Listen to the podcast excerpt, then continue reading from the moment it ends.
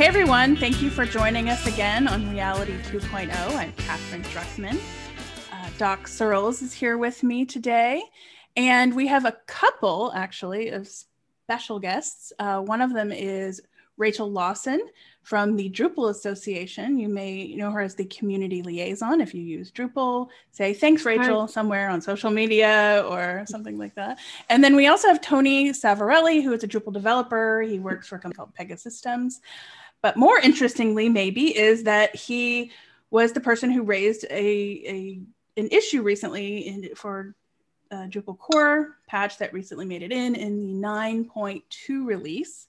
And we're going to talk about that because it has to do with Google's FLoC or Federated Learning of Cohorts um, that has created a lot of controversy among web developers and privacy enthusiasts.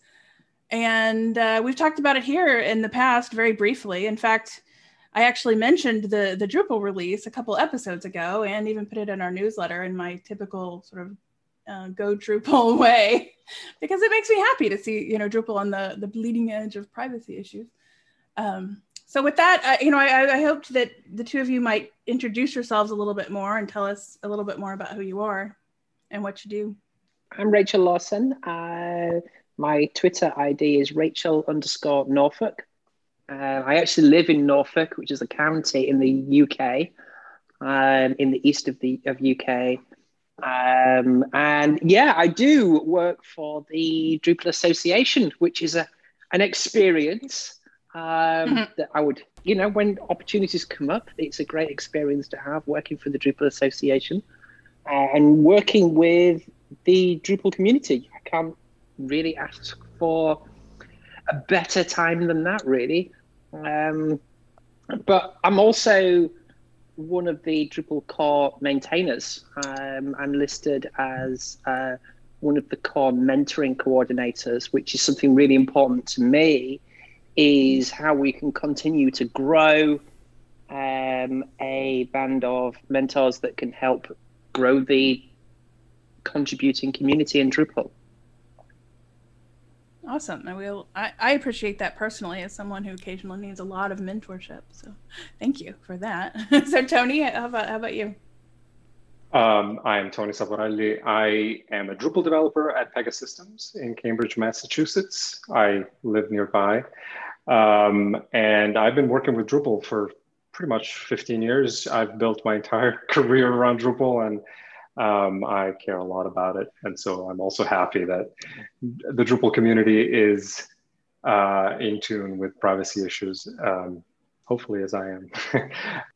I used to be a freelancer for a long time. And so, uh, uh, and then I worked in a small agency, and th- this sort of stuff comes up over and over again. How do we protect our users? And, and so I, I always keep my eyes open. And uh, the main reason I started the issue on Drupal.org was exactly because I couldn't wait for somebody else to do it. um, and that that's pretty much the, the I, I, saw it on, on Twitter a couple of times, and the third time I saw it, I, I just said, all right.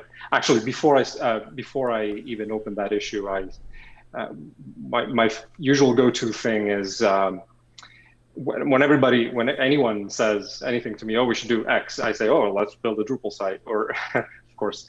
And in second instance, I say, oh, let's build hmm. a Drupal module. So the first thing I did, even in this situation, was to build a module first. So I put out a small, like two-line thing called Flock Blocker, and um, and then I was told that maybe uh, a core issue would would have more impact. And uh, look at that, it it did. And here we are. And here we are. I've got to well, say, thank, actually, thanks for that. I've got to say, and just to jump in for a moment, it's one of the hardest things that we to get people to do is to take that that small leap of faith to raise that issue, um, and it, people are almost waiting for like a kind of permission. And it's one of the things that I know that all of the mentoring coordinators are saying is like, don't wait for permission, do it, always do it because it's easier to close an issue that that seems not worth it or talk through why no we wouldn't do this it's always better because everyone learns that way but always open the issue I appreciate you saying that. It is frankly, I, I, mean, for me and probably others, it's a little scary to mm. open a core issue because you feel like everybody's watching you. you know what I mean? It's, it's very, you feel very exposed. or nobody. this is, is the day they find out I don't know what I'm talking about. Today, isn't it? Um, but yeah, so but I appreciate you saying that because I think it is it is important and it is the beauty of open source. That's why we do this. That's why that's why we advocate for it and and and um, yeah. So something that Tony you said um, watching out for our watching out for the users. I think that's that's really the core of this and and something that we should talk about, which is you know what is our responsibility here? What is the the disp- developer's responsibility in protecting users and and also you know while maintaining a, a good developer experience making things like this easier um, you know, I think that's something I want to talk about. And, you know, and the other thing is maybe, we, you know, I, I, think as just some background, we should talk a little bit more about what FLoC is and, and, and what it does and why we're concerned about it in the first place. And, and I'm going to link to this in the description, but Mozilla had a really great privacy analysis of it and raised some concerns because I think you know the, the origin of this is Google saying, well, okay, in a post-cookie world, you know, obviously they want they still want the the ability to track people and serve advertising. We understand that, but there's this sort of like they're positioning it a little bit as as somewhat privacy respecting or more privacy respecting than cookies, which is, I mean, I don't think anybody actually believes that. Um, and maybe we could talk about why. And maybe Doc, you wanted in here too. Yeah, I'm not going to be the one to, define FLoC. I just know that it's it's interesting to me that um, there's been almost universal pushback on it, and everybody's got a, a, a way of dealing with it. And um, I think it's going to end up in the Google graveyard with so many other Google initiatives. I can't imagine it would be otherwise. To, to, there are a few things. I mean, they're willing to kill things that people really like, uh, and that's something that a lot of people dislike. Is is to me a pretty um, a pretty good sign.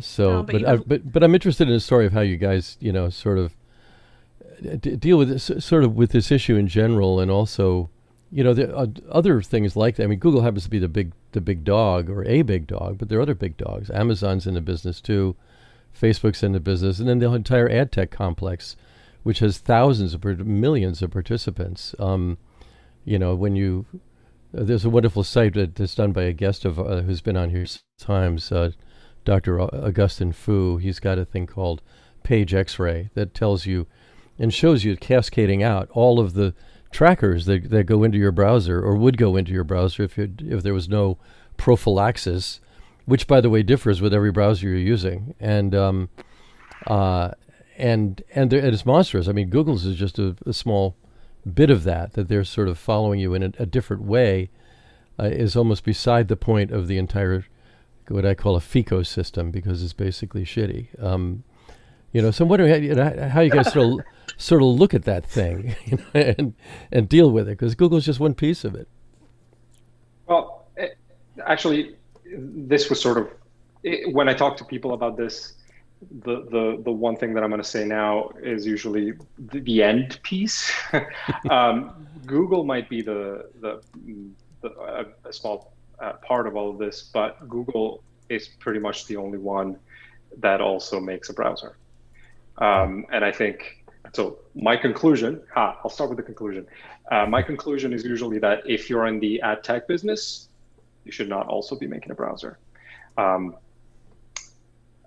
the United States is supposed to have a long history of antitrust laws. Uh, I, I, frankly wish they uh, were applied in a, in a case like this, or that something existed, some basis existed for something like this uh, to be addressed. Um, sorry, I started with the with the conclusion. I can go now. No, no, that, um, there are no rules here. There are no rules. uh, but seriously, I think the, the the, the main issue is this. Uh, there's this is a huge conflict of well accumulation of interest rather than conflict.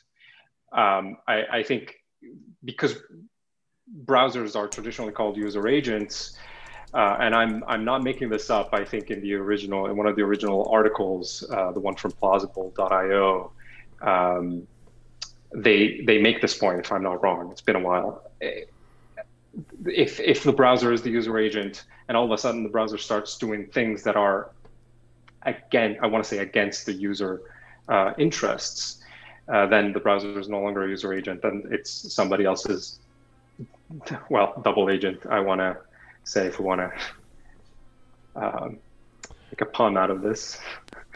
Um, and so that, and that's a, that's one of the main problems.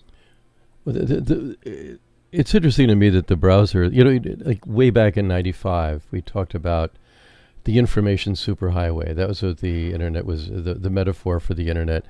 Um, as if it was just one highway, but it's like an infinite number of byways that could go in any direction. But the, but the idea was that you had this vehicle, you know. I mean, the metaphors are mixed. You don't browse a highway, you know, but you, you travel one. And we did give, we had this notion of travel as well. You go to a website, right, and and it's a destination, and you visit it as if it were real estate. And, um, but there was this belief that we had, and it was a legitimate one, I think, that this is that the browser is mine. You know, the first time I saw a Mosaic browser, and I used the Mosaic browser, and then later when it, Netscape came along, and in those early days, a lot of people made browsers. AOL even made a mm. browser. Like you could use these things, and and you had a sense it was yours, just like it's your email client or some other thing.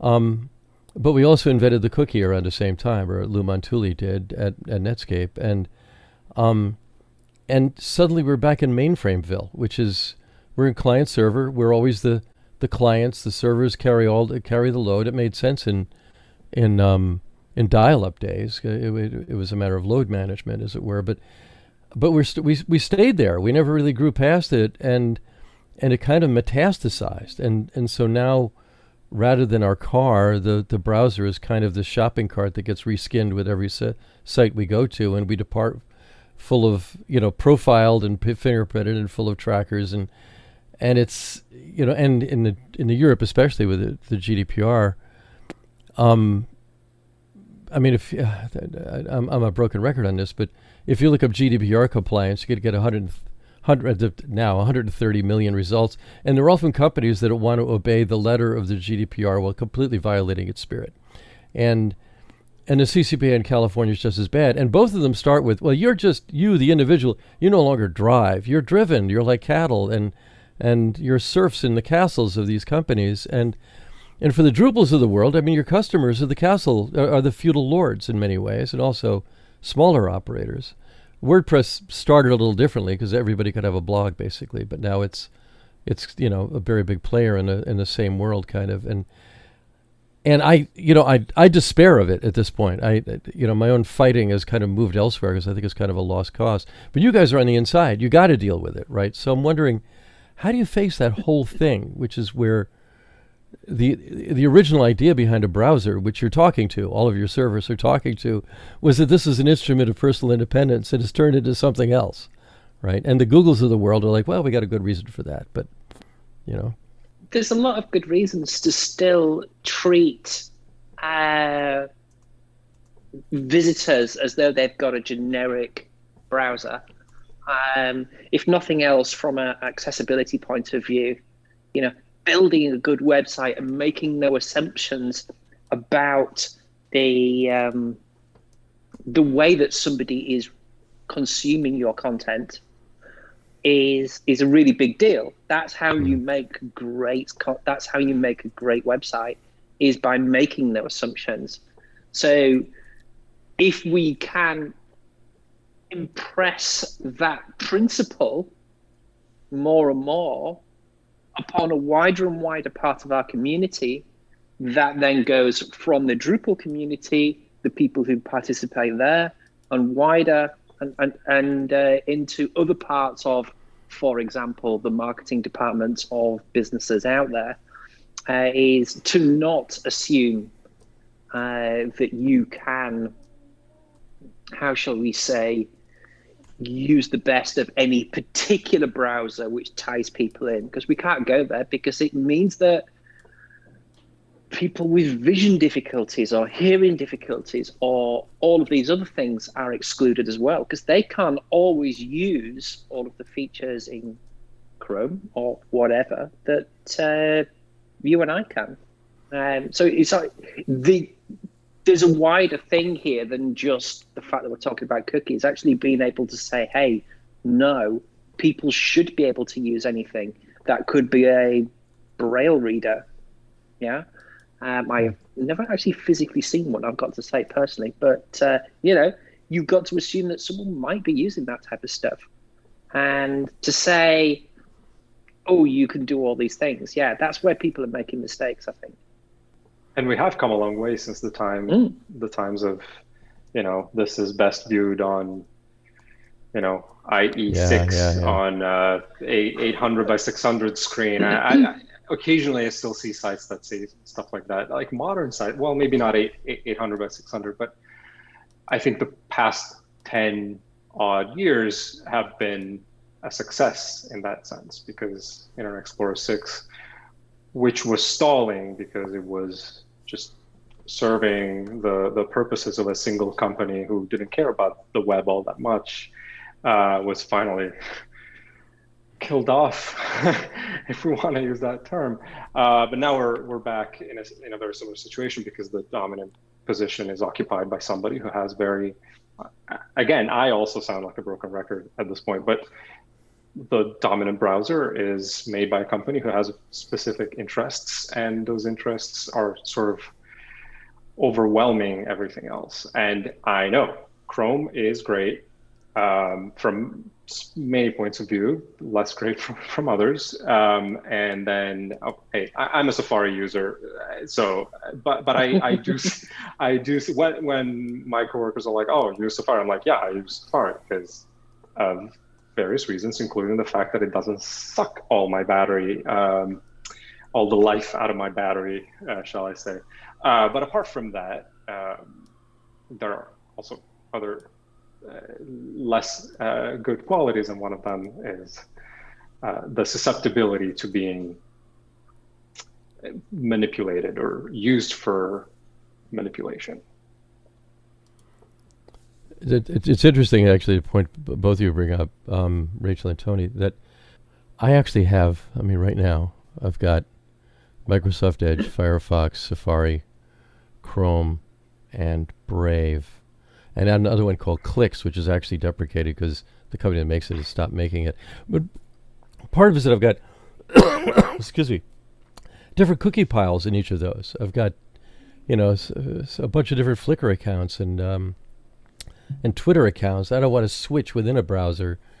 Um, and the point you were making, Rachel, that you know that what I want the I want the experience of using a browser. I understand. Well, the tabs look a little different on this one, and that one puts the extensions over here, and maybe the extensions that work in Chromium, which I know is behind a couple of these other ones, aren't going to work on the Firefox derived ones.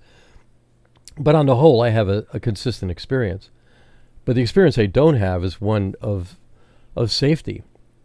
You know, of mm. uh, I mean, th- there's a promise of that with Safari and with with Brave, I suppose. Um, but I, but I know. I mean, even with Apple, what you know, with what the, the ad that they're doing now, and we've Katra and I talked about this last week and the week before. It's not tell this app not to follow me. It's ask the app not to follow me. Who's going to believe that? I mean, that's that's what I mean. That's what Do Not Track was. Do Not Track was nothing but an ask, and and the forces that be crapped all over it and ignored it. So now Apple's in a better position to enforce something there. And if you look at their fine print, which I bother to do. It does say if they ask you to, then you, you have been commanded, but meaning that they can um, shut off the access to the IDFA. But I think they never would have had the IDFA in the first place if they weren't temporarily in the ad business, you know, seven or eight or ten years ago, whenever it was, you know, and they wanted to be in it with everybody else. So, I mean, it's sort of like you kind of have to follow what the bigs are doing, and that's not always the same thing. I think the problem is, I mean, building a competitive browser now is quite hard. Yeah, I mean yeah. The, the, the browsers are quite complex. You know, JavaScript is quite a beast. Uh, HTML5 is quite complex. Uh, CSS3 is quite a lot. Um, I certainly can't uh, understand it all. Now, to build a browser that would actually represent that on the screen is it's a lot of work uh, which means that those that can commit, thousands of people, I mean, literally thousands of people, to building something and maintaining it and keeping it on the cutting edge, becoming the literally the only ones who can be in that game.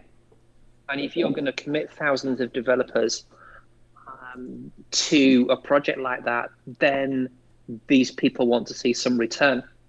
I think it's going to be very hard for Mozilla to keep up because they've got to raise the funds to keep that up because open source isn't free. You know, sometimes yeah. you need to actually help people out. You know, pay some people's mortgages to commit the time on to something as big a project as a browser. And I mean, a browser is a bigger project than Drupal, which is what we do. And you think about all the people who work on Drupal and all the companies and the other organizations who commit time for developers and all of the other uh, types of people to work on that open source project. Chromium is bigger than that. An, an interesting thing there also is that if you recall, the I mean Apple, I mean Apple, uh, Google had a a real a really interesting sort of um, story cartoon thing that explained why they created Chrome, which basically comes down to, well, Firefox wasn't doing it for us. We we we paid them to do it, and they didn't do it. It didn't. We couldn't run processes at the same time. We had to separate out the processes in a more Unixy way and stuff like that. And um, and, and, I mean, in some, I mean, they didn't want to be in the browser business, and it's not a business for them anyway. It's it's just a way to equip other businesses, and um, and Chrome was better, and it and it ran. I remember because I worked with Mozilla for a while. I mean, running their uh, extensions was harder, you know, and and basically the extension market it was just easier to serve the one on on on Google. So it, it's kind of on the on the competitors in a way, but your point is really an important one. It's really it's hard to do this, and the ones that are going to do it are the ones that have a an interest, a business interest in it, and not just a um, you know, a kind of um, uh, a charitable interest.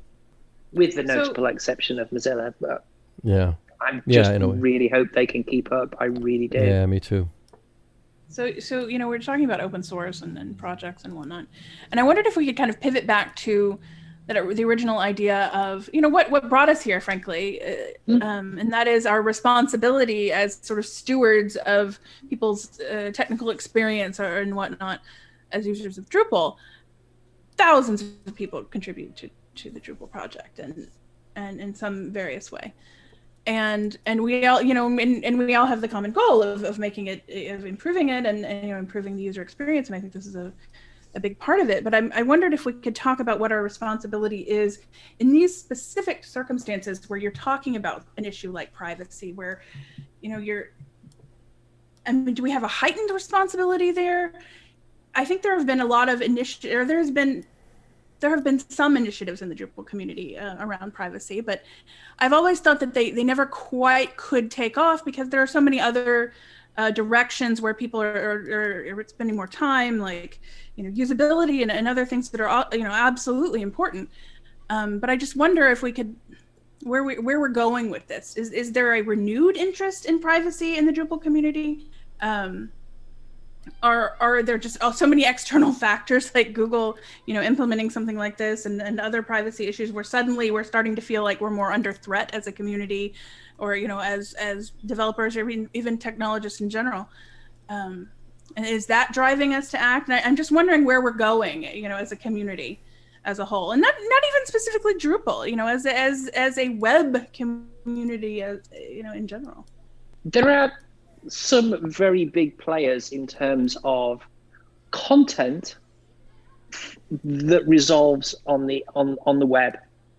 Um, Facebook is a big player in producing social content, and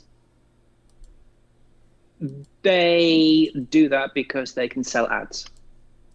Yeah, and people buy into that. Now, should the people who exist in the world have an alternative to being part of something where you've got no choice but to be a product, for want of a better description, to being something that is being sold. Uh, when you are working with content that you think is important to show to either your friends or to the rest of the world because you have something to say. It should the only place where you can have something to say be Facebook or equivalents. There are equivalents. Instagram, although well, that's Facebook's own, um, etc. Um, now, Drupal, WordPress, and Joomla are ways in which we can make it possible for people to have their own word on the internet we, under their own control. So it's not somebody else's control, it's theirs. They can say how the information is used, how um, what rules it works under in terms of privacy, what rules it works in terms of um, how the information is displayed, whatever it is. Um, so we've got a really important job as developers in in the open web, as it might be called, to say, hey, what we're doing is really important.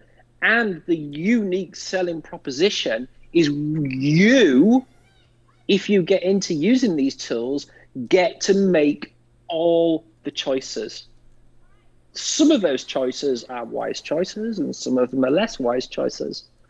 We will probably discuss which of the, which ones are which till the end of time, but but um, there are times when we should and we have a responsibility to at least make sure people are aware when something could be, uh, yeah, you want to think about this.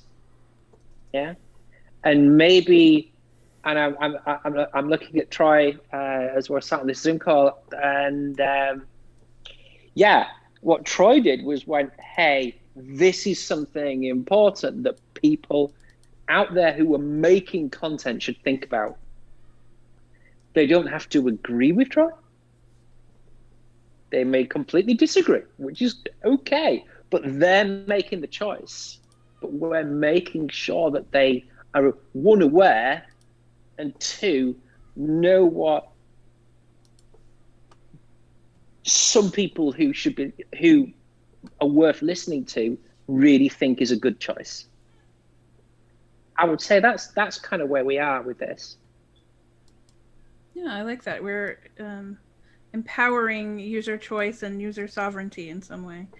So we mentioned, I guess, earlier before before we started. So Drupal had Drupal's done this. It's it's blocked by default in the in the latest release, which is very exciting. That came out just a few days ago. Um, Joomla also did the same. It's uh, blocked. WordPress is, is working on it. There's still, you know, WordPress. Interestingly, you know, is a bigger player than than either Drupal or Joomla. They have a massive, massive market share. Um, you know, perhaps they it takes them a little bit longer to make these decisions because it impacts more users. I don't know. Um, I haven't followed the discussion very closely. I did note, Rachel, that you that you pointed out, you know, Drupal's uh, commit over in their issue queue, so that was that made me happy. But yeah, it seems like they're probably going in that direction. They just kind of missed an important beta cutoff or something but um, but yeah, so that's interesting. So if you have these major players, uh, you know, either blocking it already or looking to block it. Um, WordPress used, used some pretty pretty strong language, treating it as a security threat. I believe was was what they said. Um, and then Amazon apparently has blocked it on uh, their major sites while keeping it on, I think, a smaller site, which is interesting. And I'll link to an article that speculates about that a little bit. Um, but it, the, the bottom line is that major significant entities are taking very decisive action against this um, let's call it a project before it's even really started. It's it's it's FLoC in itself it's, is in its infancy. So I think, like Doc mentioned earlier, you know, this may be something that that dies pretty quickly. But on the other hand, yes, Google kills a lot of stuff that people love, but this one is is far more important to their their bottom line. So I don't know. It'll you know it's interesting to see where they go with it. But it is, you know, I the response was so quick to this, or my perception of it was that it was so quick. I find that very very telling, and I don't know if that's because uh, people are are becoming more and more privacy aware, or because the threats are greater. And I you know I I'm not sure which it is, and and you know maybe it's both, maybe it's equal. Well, I think the response mostly came from developers as far as like, well, this is just what I think because, of course, on Twitter, I don't follow many people, but uh, quite a few of them are developers, not just Drupal developers. There are uh, other flavors um, as well. But uh, if I go to any, I bet that if I go down the street and just randomly start interviewing people and, and asking them, oh, have you heard about FLoC? They're they're going to look at me weird. So uh, it's good that the outrage comes from us, quote unquote. Um, and it all comes back to, to the responsibility we have towards our users. And, and by users, I, I don't just mean the owners of our of the projects we build. I I, I think as important as, those are, I think ultimately the people who are going to visit the site and, and read it and, and be subjected to whatever the site offers the um, uh, you know has to offer to them um, are always at the top of my uh, at the top of my mind really. Because um, we can't again we can't expect them to always be aware of, what, of what's coming their way. And uh, like if you're driving a car you can't be too concerned with what uh, the asphalt is made of. Uh, I don't know. it's a it's a it's a weird metaphor, but I mean, uh, I think it's all also kind of apt in the sense that we know that the asphalt is made of pretty unpleasant stuff, and yet we need it, right? Um, and, and I think a lot of times when we're using I say we in a very broad sense because I'm not on Facebook, but when we're using Facebook and Instagram and all of that.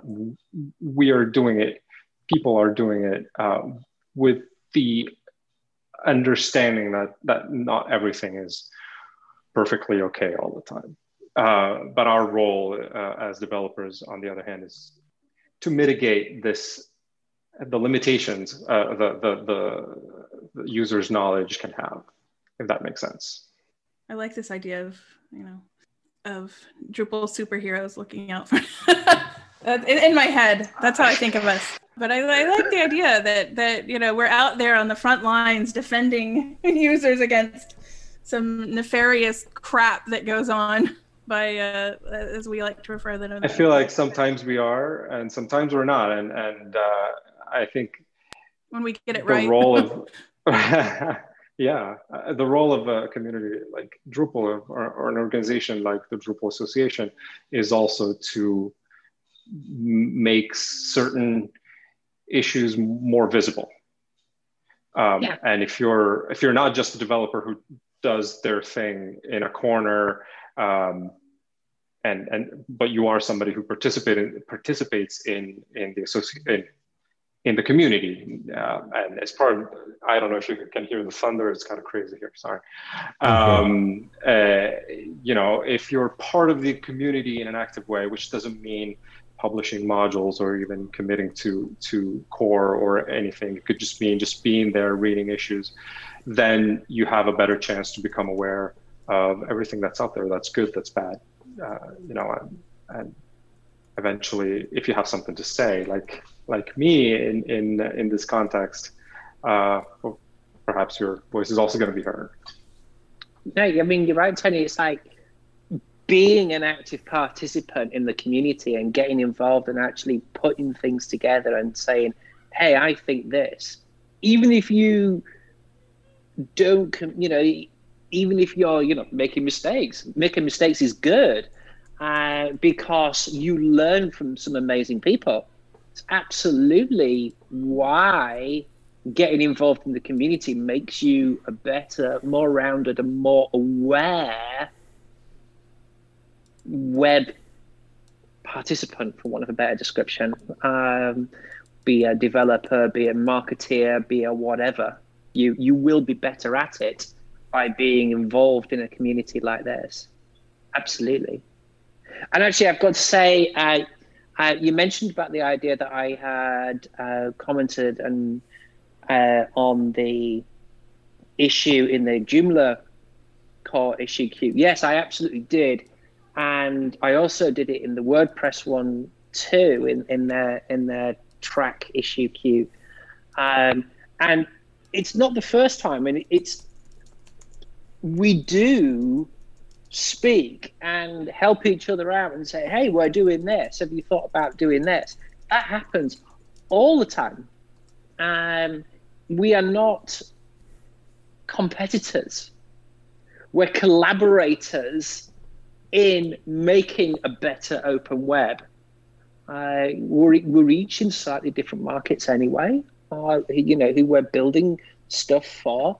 Um, and we help we definitely help each other out all the time. Yeah we're not here to sort of build something unique and not let the others find out. That would be absolutely the opposite of what we're doing in open source. With open source content management systems.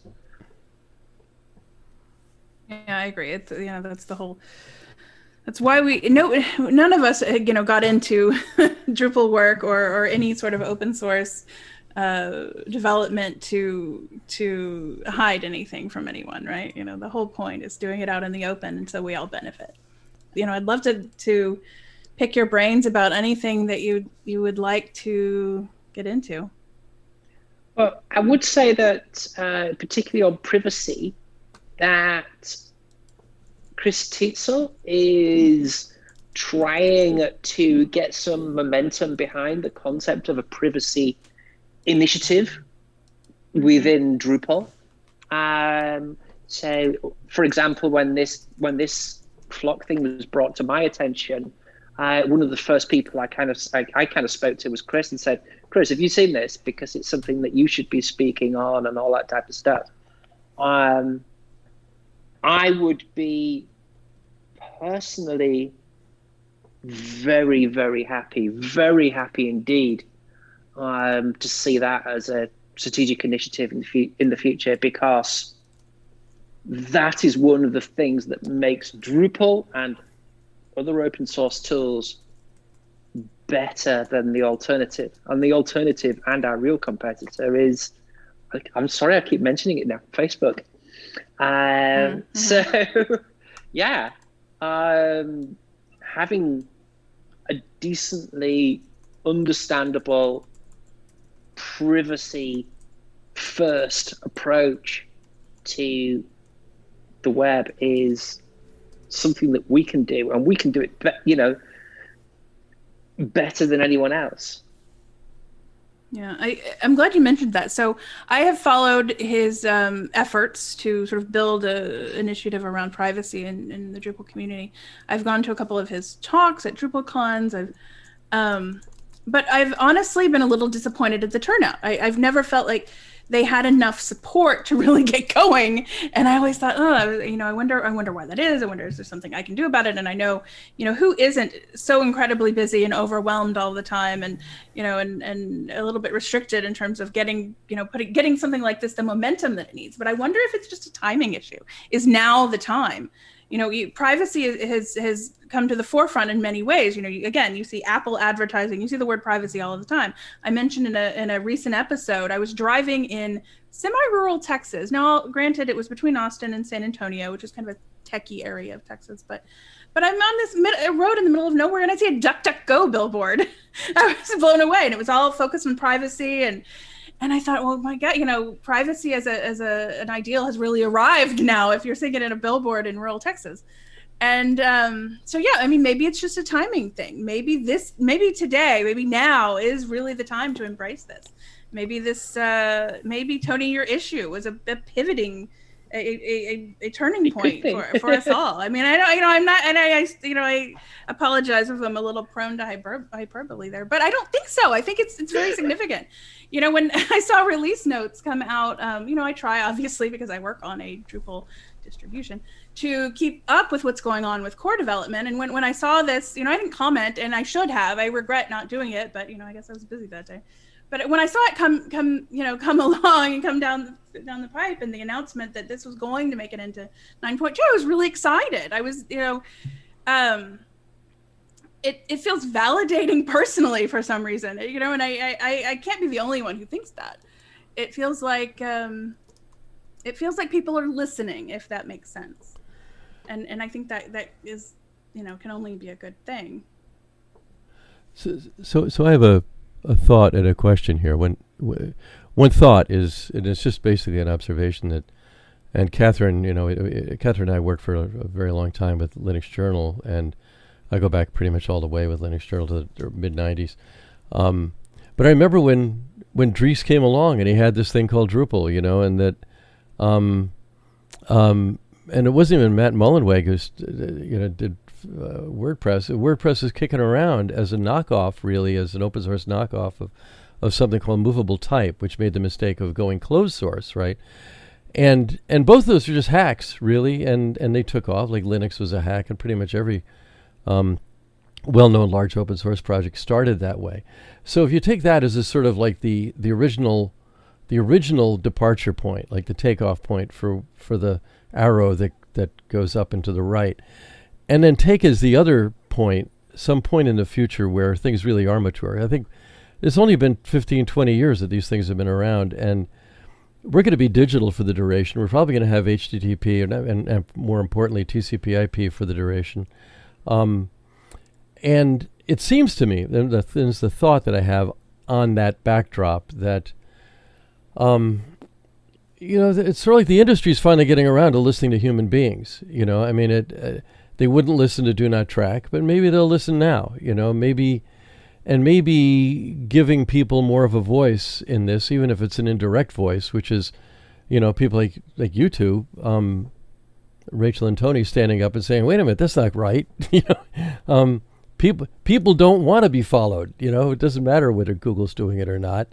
Um, they just don't want that, and there must be a better way to do business. Go find one, you know, to, to, to stop making it that. And clearly, I mean, obviously, Apple's taking a, at least a PR lead on this. I think they're somewhat, at least they're sincere about it. I sense that it's it's in part because privacy is to Tim Cook what art was to Steve Jobs, you know, and it's something that motivates him, and and that per- percolates down, even if they do have to do business in China and the rest of it. But I'm wondering if you're looking at the long at the long run, where does this go, or what's going to show up in the next few years that are that are going to be where you're at when a few more years down and privacy is more of a, a thing that matters to people in a functional way and not just a prophylactic way.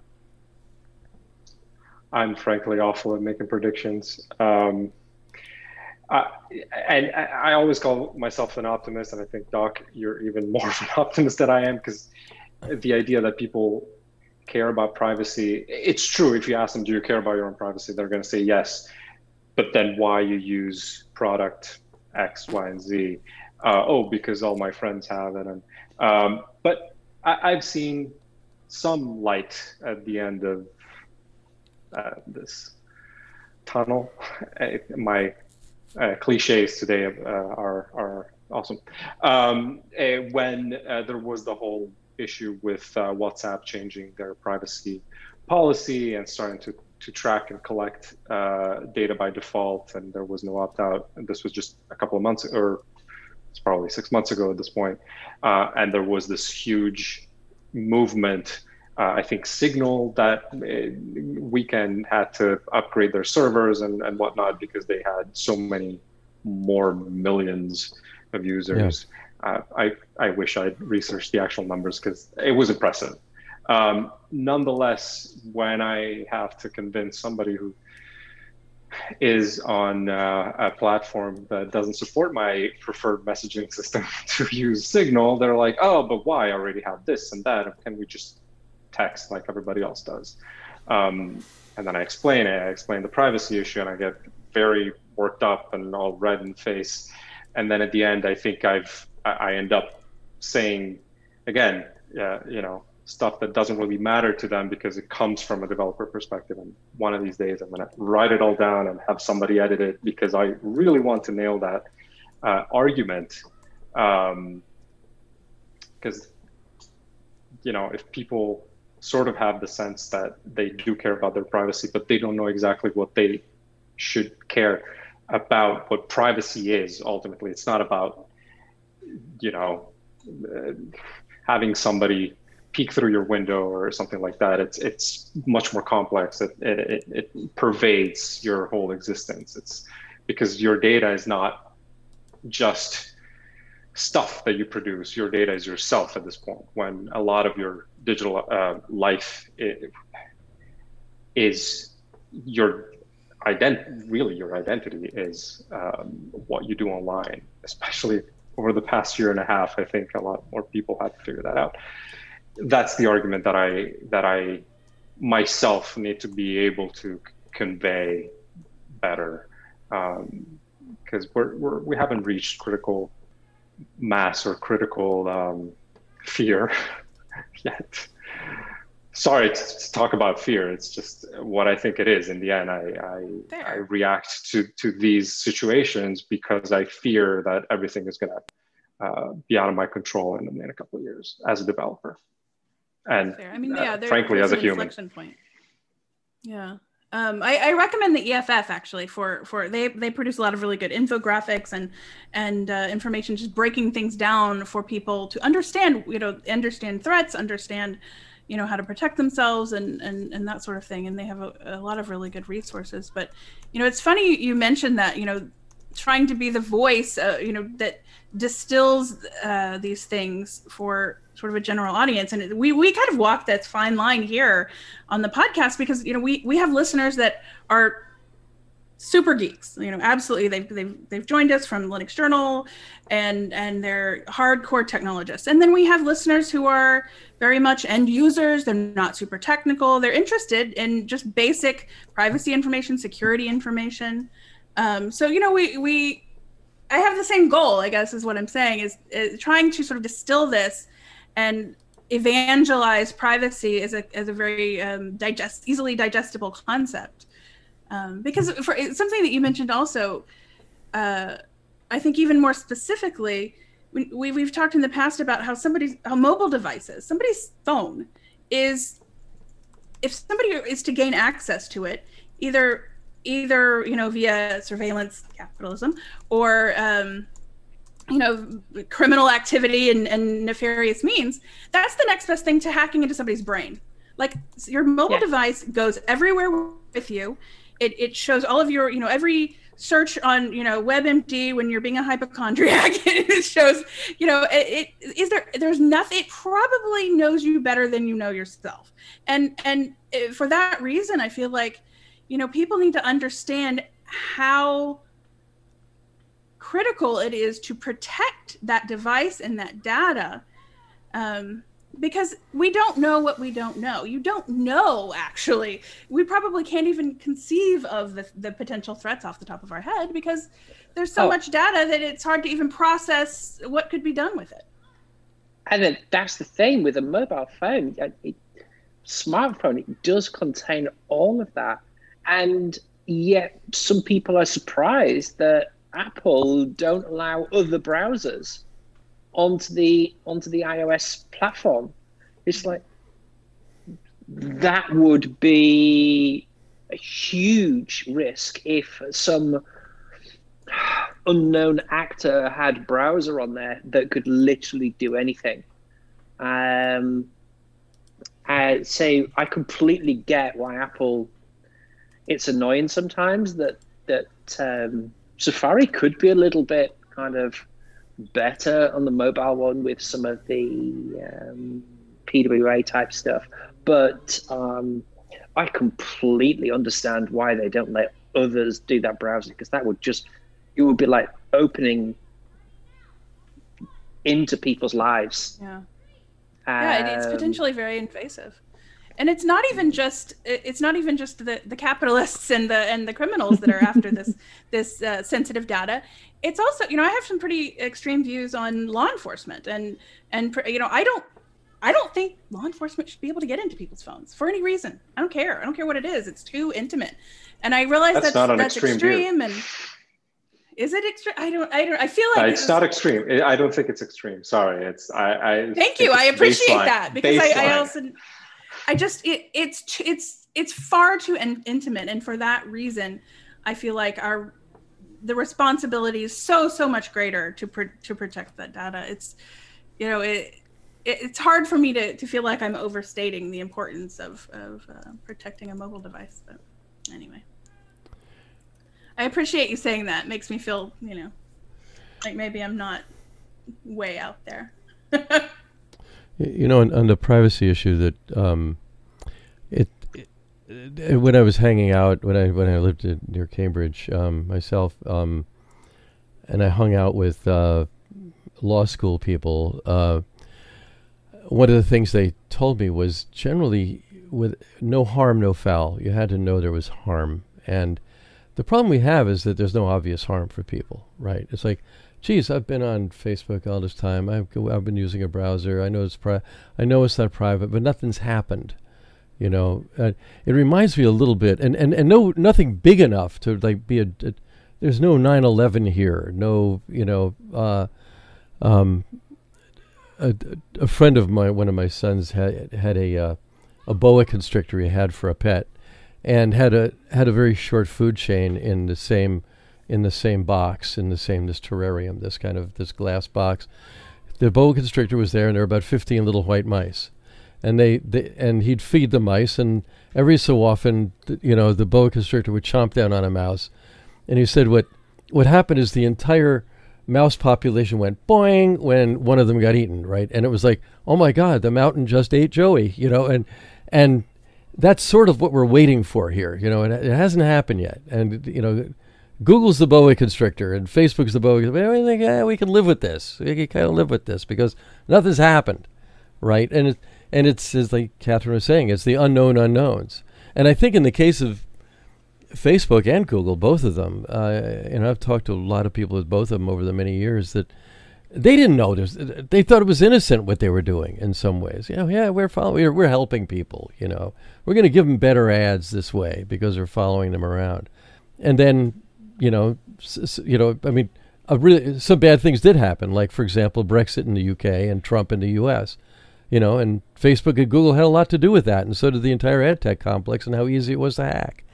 You know, I mean, turns out people Actually, are nudged very easily by, you know, by, by algorithmic uh, techniques, and it's it's not a hard hack. And driving people into r- rival camps is not hard to do, and and we haven't figured that one out yet. I mean, and, and to me, that's one reason why I'm sort of walking away from trying to fight fights on the web and leaving it up to you guys.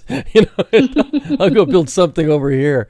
You know, because it, that's a hard one to fight. You know, it really is. Yeah, it's it's all the little things.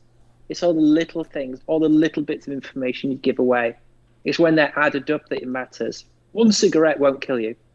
And, and and it's a lot like that. I mean, I was, you know, I'm I'm not young, as you might tell those you, you guys are looking at me, but I, you know, I've, I've been young a long time. That's my joke about it. But the, the, you know, I grew up in the 50s and 60s when, though I didn't, and my mother didn't. Pretty much the entire adult population that I knew smoked, and pretty much all the, I mean, the, the kids I grew up with started smoking at like th- 12, 13, 14 years old. Uh, you couldn't be not around cigarette smoke. It was just so normative for the longest time. And lots of people people smoke just because other people smoke. That's what it was done, you know. And I I could tolerate being in a cloud all the time because everybody else is doing it, right? We're kind of still at that sp- in that space, and I think it's on the supply side as well as you know marketers are all saying ah, we can't not get we can't not have customer data we can't not have user data of all kinds we need that we need to live on that and the truth is they don't i mean one of one of my good friends actually ran one of the biggest uh, real-time bidding operations in the UK for a number of years got out in early 2017 saying this thing's going to collapse in, tw- in the second quarter and it didn't but he got his money while he could and he got out but one of the things he told me was it doesn't work it actually doesn't work for the most part.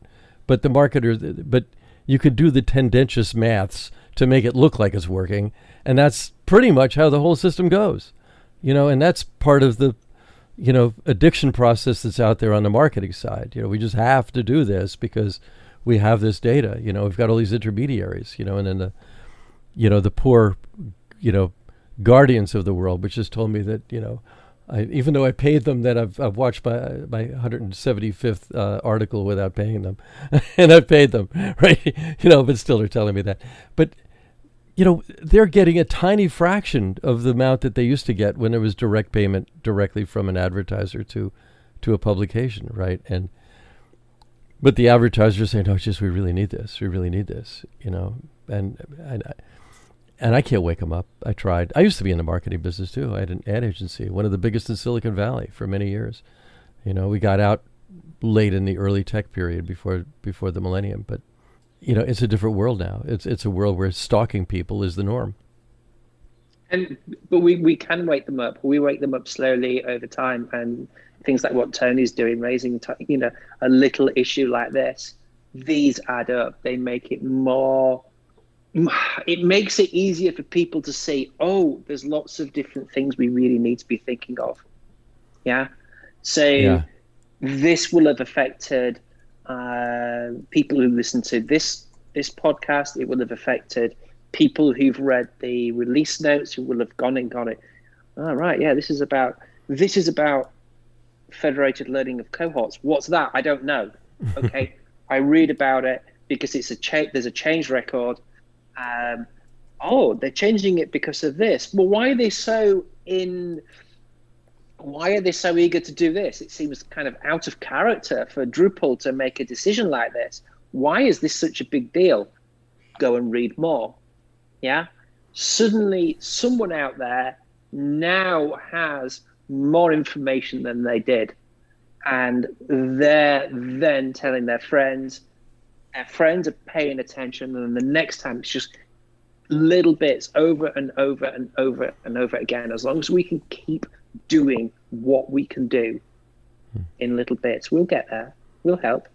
Hey, maybe we'll maybe we'll get to a stage where we have built right into the core of Drupal an ability to automatically generate like the privacy things that you see on Apple apps now. Yeah, you, you know, like on a when you download an app on iPhone and you go into the App Store and it, it shows you the little pictures of this is these are the things this thing does. Maybe we can automatically generate that, make it into a web standard. Maybe we'll be the first. That would that's, be great. That's a great idea. I like it. I, am passing notes to Katherine. Say that's a pull quote right there. Yeah, yeah. Tony had one today. earlier. Yeah. Yeah. well, we've we've been talking for an hour now, a little over actually. It's probably time to wrap up. This has been great though. Um, yeah, thank you so much for joining us. I think, I think in con- it, I will definitely give y'all an opportunity for parting words, but I think in conclusion, uh, Drupal is awesome. Number one. Number two, protect your cell phone. If you're going to a protest, put that thing in a Faraday bag. Like, just do it. Um, and uh, yeah, and and and the future of the web is hopeful. I think those are some takeaways. But I'll let y'all uh, have some parting words thank you to Tony for taking that little leap, that small step, giant leap, whatever, to make the issue. Um, we all we all know that taking that leap to make a Drupal core issue seems hard. It's much easier once you've done it. Yeah, and we'll yeah. be looking for the difficult second album soon, Jack Tony. Um, but. Uh, but yeah, I mean, what Tony did was got a whole bunch of people really rather emotional and kind of working on this and really move something that was fundamental very fast. Yeah, there was clearly a lot of people who felt this was important, and that's because it was. Say thank you, Tony, for getting that moving. Yeah. Well, thank you for also uh, supporting the the initiative or, or the issue I should say. Um, we'll, we'll see what what I am able to do next. Uh, careful what you wish for there. Um, what can I say for the future? Uh, this conversation really made me has made me feel good, frankly. Um, I'm always, uh, you know, on a bad day, I will wake up after dreams of uh, despair. I, am I'm, I'm not joking. Sometimes I dream about this stuff. Uh, people don't believe me when I say that, but I do. It, it sometimes it really does keep me up at night uh, because it's it's my job, and and I. It's not just a job. It's it's what we do is shaping uh, the future of the world, the future of communications, and all that. I don't even think that I'm being hyperbolic or conceited. It, it, it is what it is. It's not just the future; it's also the present. But um, so yeah, I hope uh, something like this can can be an indication that there is interest in the sort of issues um, and interest in really educating. And I'm using that word in, in really the original sense of bringing knowledge and uh, competence and understanding to people, not from the top down, like from from you know looking down on them, but just making sure that they protect themselves if yeah, nothing like else. It. You know. I like it. And don't be, I love the, the message. Don't be afraid to raise a flag. If something concerns you, mm. raise a flag, ask for help, ask, talk it out, you know, let's do it. Doc, you have anything else for us? Any parting? No, I think I think it's really great to meet you guys and to uh, and to hear the great work you're doing. Uh, it makes me more optimistic. Yeah, I agree. Thank you so much for for joining us, and and uh, I hope everyone has enjoyed this. If you're interested in uh, more ways you can protect yourself, we have a few other episodes out there specifically uh, dedicated to privacy tools. In fact, our last one that just came out last week was is is that, and um, yeah, get out there, stay safe on the internet. Thanks, y'all.